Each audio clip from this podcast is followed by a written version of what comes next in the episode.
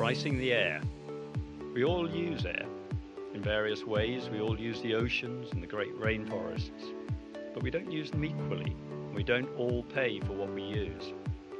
This is a problem known as quantifying externalities, and it's an issue on which my guest today, Delilah Rothenberg, has significant expertise and some great insights. Welcome to Organising the Future with me, Andrew Parry.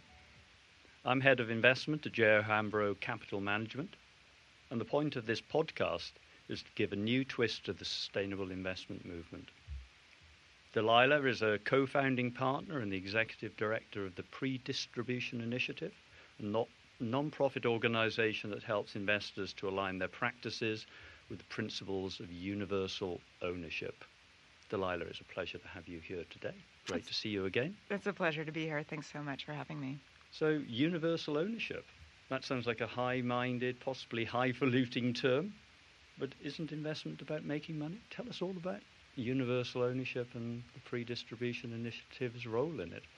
Sure, Andrew. Well, um, we did not come up with the term universal ownership. I believe, um, based on everything that I have read, that it was first coined by Nell Minow and Bob Monks.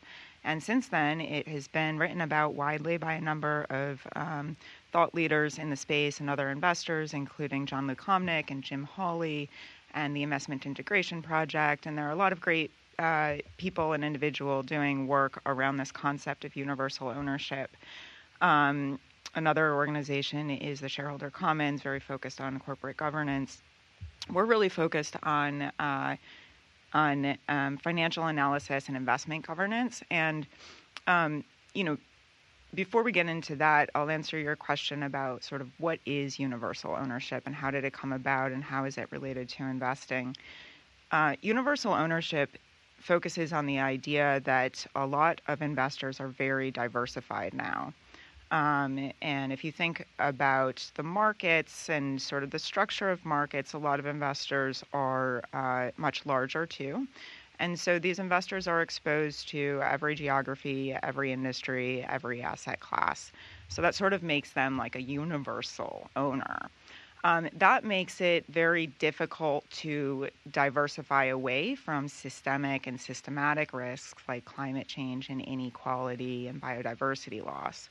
And so it's interesting when you think about, you know, the ESG movement um, and sort of the practice of ESG, if you don't want to call it a movement, maybe that wasn't a great term. That's, that makes it sound political, and it's not political. Um, but if you think about uh, ESG, and the tools that we have to integrate ESG, they're largely based on the idea that, uh, that financial materiality has to do with idiosyncratic risk of individual enterprises. And so investors, when they integrate ESG, they're looking at uh, whether the environmental, social, or governance risk that they're that they're evaluating is going to have a negative impact on a particular company's financials. However, they're not really looking at the negative impacts the social and environmental impacts of companies on um, on people and planet that are being externalized. So companies have certain negative impacts and costs that they're externalizing, and that helps the companies have high profits for these investors. So you would think, okay, so the investors are incentivized to not be so concerned about these externalities. They don't they don't want the externalities priced in. But the problem is when you have negative impacts on people and planet, markets are based on the real economy. The real economy is based on the health of human and natural systems. Investors' portfolios are based on markets. So eventually, the negative impacts that get externalized by these companies are boomeranging back to these large diversified investors or any diversified investor and that can have a negative uh, impact on returns. And so, you know, where you might be getting strong returns in the short term by uh, focusing on idiosyncratic risk and ignoring the externalities, in the long run, there's a feedback loop where the externalities can boomerang back to the investors. So investors are starting to realize this. They're identifying as universal owners uh, and they're starting to look for ways to uh, price in these externalities, measure and manage them, and prevent them. Because a lot of investors, particularly pension funds with with um, pensioners as beneficiaries, have an intergenerational fiduciary duty. Uh, Keith Johnson is a great lawyer in the U.S. um, who's who's written about this extensively. They have an intergenerational fiduciary duty, so it's not just to their pensioners today; it's the pensioners in the future as well. And so we have to look at long-term risks uh, from these externalities. It's always nice when a, a guest call, uh, calls me out for the misuse of words, and apologies for talking about movement in, when talking about sustainable. But you're quite right. You know, this is about ultimately economic forces that are part of the real world in which we live. You know, these big pension funds, big asset owners, you know, they're, they're a call on the real economy, but the real economy is supported by the planet and the societies in which we, we live. But just, just this sort of concept about how do we actually marry up the, the short term with the long term. I remember a, a song by Joni Mitchell where she was talking about how we were trashing the planet back in 1971 on the Blue Album. You know, we've known about a lot of these externalities. We've known about the cost of coal, for example, on health, and the uh, and that what that pressure that puts on the public purse, or tobacco, or other traditional you know, externalities under the ESG. How do we actually create the right set of incentives?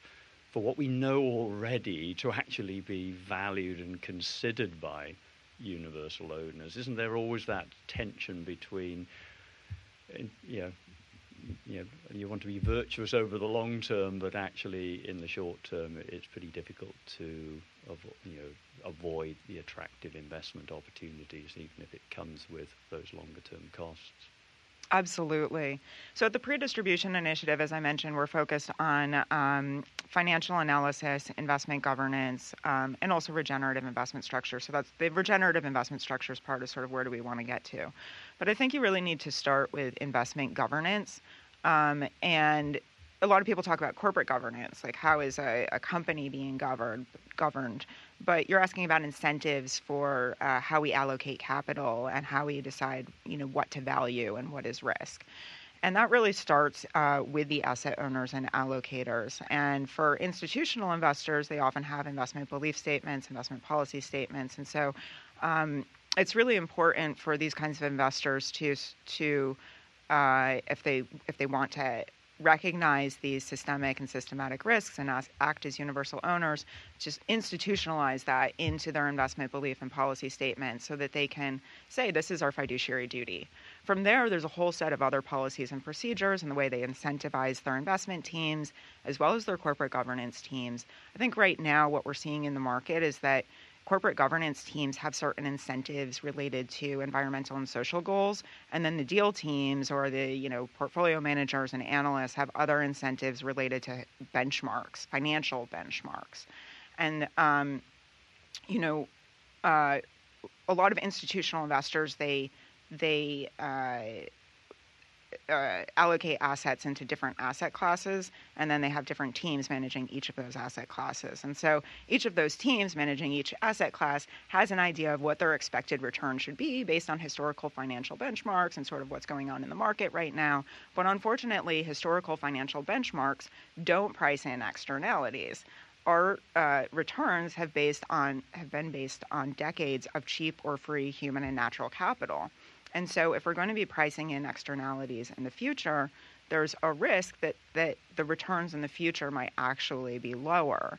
And so, how do you manage that if you're continuing to measure performance of the investment teams and their their their success is based on you know being able to meet or beat a benchmark, beat a benchmark? Um, you know, you're you're comparing apples and oranges with with the the historical returns that don't price in externality with the future returns that are supposedly going to. And I, that's something that we're really looking at right now is um, what can change about the way we um, measure success and how that dictates asset allocation. Um, because that's that's really where a lot of the incentives are coming from. We need to align the ESG and corporate governance teams with the with the deal teams. Otherwise, the two teams are sending the same company or asset manager mixed messages. Just one of the sort of mispricings of capital that, that you didn't cover, though. You talked about not pricing natural and, and human capital correctly, and I definitely agree with you on that. But don't you think there's been a problem that we've been mispricing financial capital? It's a huge problem really of the last decade and maybe of the last 20 years. And here we are in 2022 with that seeming to come home to, to roost with weak markets, withdrawal of liquidity. How much do you think that um, has exacerbated the situation? And, you know, we, should we view a potential recession as a, an opportunity for the, you know, the, the great reset and maybe give human and natural capital more of a chance? Well, Pretty that's, profound, that's I know. Very profound. Um, I hadn't thought about the question in the way you framed it, although it does have to do with one of my favorite topics, which is monetary policy and uh, and um, uh, interest rates and quantitative easing. Um, you know, in our in the pre-distribution initiatives working paper ESG 2.0 measuring and managing investor risks beyond the enterprise level we talk a lot about how low interest rates and quantitative easing have made it um, uh, very easy for those who have wealth to borrow and buy up assets and inflate the prices of those assets. And you know, unfortunately, uh, that create that can exacerbate inequality because people who don't have wealth aren't in a position to borrow um, and participate in that uh, investment um, trend. And so, what what happens is asset prices become inflated, and at those high valuations, the barriers to entry to invest become much higher for everybody else. So I, I do think that there has been a mispricing of financial capital uh, in that sense. And now that we're seeing, um, and we talk about this, we predicted this in the paper that there could be high inflation. Um, that there would be some trigger where the central banks, uh, major central banks around the world, would uh, need to tighten monetary policy and pull back. And what would that do to to markets and what would that do to the real economy? There's been also a lot of over leveraging of portfolio companies. I, I come from the private equity space and um, a lot of the large leveraged buyout firms have used significant debt to acquire portfolio companies. And when when portfolio companies uh, have too much leverage, then they might not have the resources that they need to offer quality jobs and quality and affordable goods and services.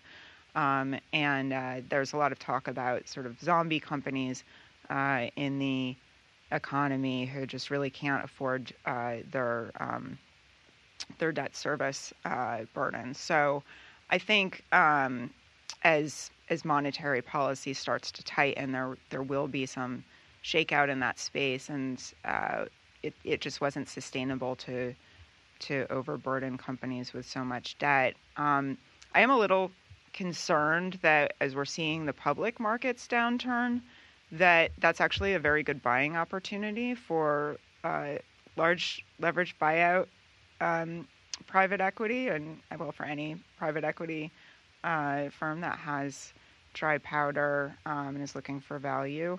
And so we might see more of the markets go private.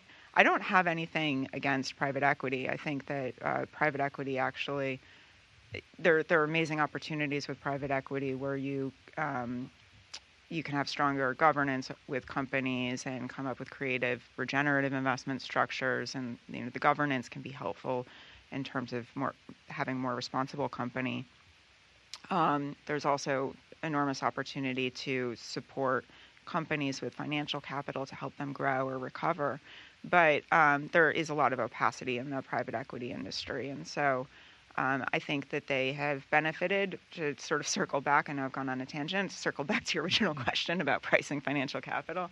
I think that you know it's just been it's been a very easy time with little accountability for um, the private market space and um, and there's enormous opportunity for the private market space to be sustainable and I think now that that we're seeing some real pain um, in the real markets there will be more of a movement to hold uh, investors accountable and have more sustainable investing. Yeah, it's been a, certainly an interesting environment where we've had abundant liquidity. This concept of there being, you know, the old what they used to call the Greenspan put, you know, it's gone through various iterations, the the Yellen and the Powell put. That maybe it's going to be Powell put won't be there, but it certainly has created an environment which has favoured speculation, uh, actually over investment. It's felt like we've had an investment boom, but it's rarely been about you know, investment in fixed capital formation and innovation and efficiency because when you know, when you don't price labor correctly, when you don't price natural capital, why do you want to be efficient and considerate in that? So I do think there is a role that the financial system, as set set by central bank policy, has to play in this. I did upset somebody when, at a central bank when they were at a panel where we were talking about climate change. And I said, well, the, the quickest thing to you know, sort out climate change is to end QE, quantitative easing. So they took rather a umbrage at that. But you know, th- we are all part of the system, and that's why I get quite obsessed about the incentives in the system, making sure that we are lobbying not just the corporates, but policymakers, regulators, and governments to make the, the right rational decisions for the long term. But yeah. maybe if you could sort of you know, segue a little bit to then talk about how we actually try to implement this, you know, one, one question that's come up is, you know, is it going to be the accountants or is it going to be the lawyers that, um, you know, that change the world? And you know, here I'm thinking about this. You've talked a lot about this in other podcasts that you've done at the Pre-Distribution Initiative about how to price natural and human capital into accounts so that we can hold companies more accountable for how they use these, what have traditionally been called non financial assets, but can be very much financial assets.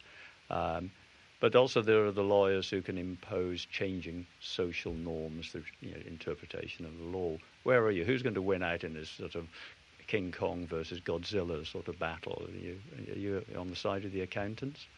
Oh, I think that everybody's needed. Um, I was just at a really incredible Forum for the Future event last night, and they were talking about systems change and how, you know, you have to hit on multiple pressure points in order to see systems change. And so, um, I, I find that at the pre-distribution initiative, we're we're spending a lot of time on the accounting and the valuation, but I don't think that that's the only answer. Um, we're also engaging a lot in uh, policy and regulatory reform.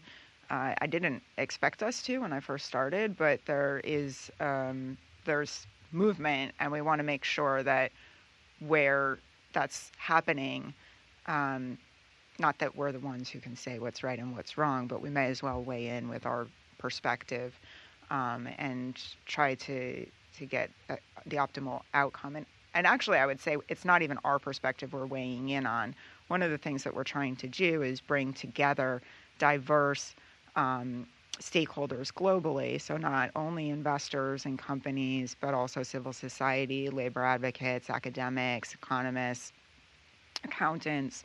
Bring together these stakeholders to exchange their perspectives on what does good look like and what are the concerns right now, what are the issues we need to address, how could they be addressed um, because you need that sort of multidisciplinary exchange, and not just multidisciplinary um, across different subject matters and, and, topic areas, but also you know geographically, culturally, um, you know, from from different income uh, or wealth brackets. And so that's what we're really trying to curate at the pre-distribution initiative is is bringing together a lot of different people to hear from one another, learn from one another, and come up with back, with optimal outcomes and pathways to those outcomes. Um, so I know that's not a very, you know, it's more exciting to always take a view, um, but I, I, can't do that right now. I don't know if I will ever. I think you're right to highlight that it's going to take multiple actors pulling in on different levers in the system to change the system. That's the whole idea of system change and system thinking, you know, in, in the accountants versus lawyers. I think we need both because the accountants, once they establish the principles of accounting for other forms of capital and you know, other forms of assets, you know, human capital, natural capital, all assets. If we stop seeing them as costs or opportunities and see them as assets, then it can transform how we think about it. You think about it in national accounts, we see education and health as costs not assets that we give to, to the population that makes them more healthier, more informed, more productive, you know, sort of, yeah. So I think we can, but once we see the pricing in accounts, then the lawyers can take over because once it becomes a realized and uh, expression of potential value or risk, uh, when that gets abused, then that's when the legal system can begin to find leverage, which we've already begun to see on various climate change initiatives around the world. I'm totally with you. I mean, sometimes people say to us, why are you focusing so much on voluntary standards or initiatives? Why don't you just focus on policy and regulatory reform? And, you know, one of our uh, advisors who I get a lot of inspiration from, Jon Lukomnik, had has the theory that he's articulated about and and Jon, forgive me uh, if I'm. I, I don't. I don't want to misinterpret. It's probably always better coming from his mouth than mine. But my interpretation, um, what I've taken away from what he's said, he said is, you know, that um, policymakers and regulators respond to their constituencies, right? So um, it is sort of up to markets and civil society to shape what they want to see and then bring it to policymakers and regulators um, because policymakers and regulators are that's they're they're representing people. And so I do think that there needs to be some movement in the voluntary space in order to then institutionalize it and put it into policy. And that and that's better too because um, through that path you you have a better chance of avoiding unintended negative consequences because people will sort of have workshopped what they want to see and tested it out a little bit before it becomes mandated. I think even Milton Friedman recognized that. So he might have talked about maximizing returns, but it was within the boundaries set by civil society. And I think we should always remember that laws and regulations tend to fi- follow civil society, not be the leader of civil society, which is you know an interesting observation.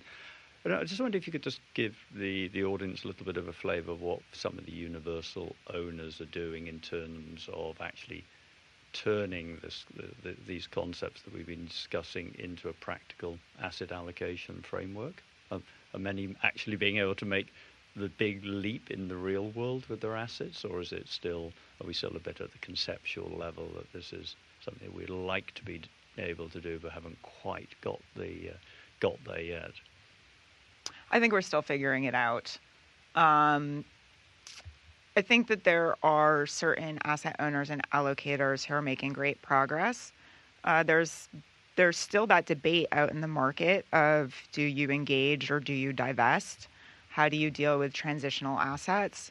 So um, I know that that you know commitment wise and certainly from the corporate governance teams with asset owners and allocators, great strides are being made but how do we actually follow through on those commitments um, and you know get to net zero or um, you know there are a lot of commitments being made on net zero but there are a lot of other issues too like biodiversity loss and inequality and can we really get to net zero if we don't address those two things and those aren't really high on the agenda of a lot of asset owners and allocators so um, so you know i think we're we're going in the right direction but we're there's a lot of work to be done. Um, and I'm really grateful for folks like you and also grateful for you um, and, uh, and all, all of our conversations that have inspired us at the Pre-Distribution Initiative um, to keep pushing the industry forward and keep asking the hard questions.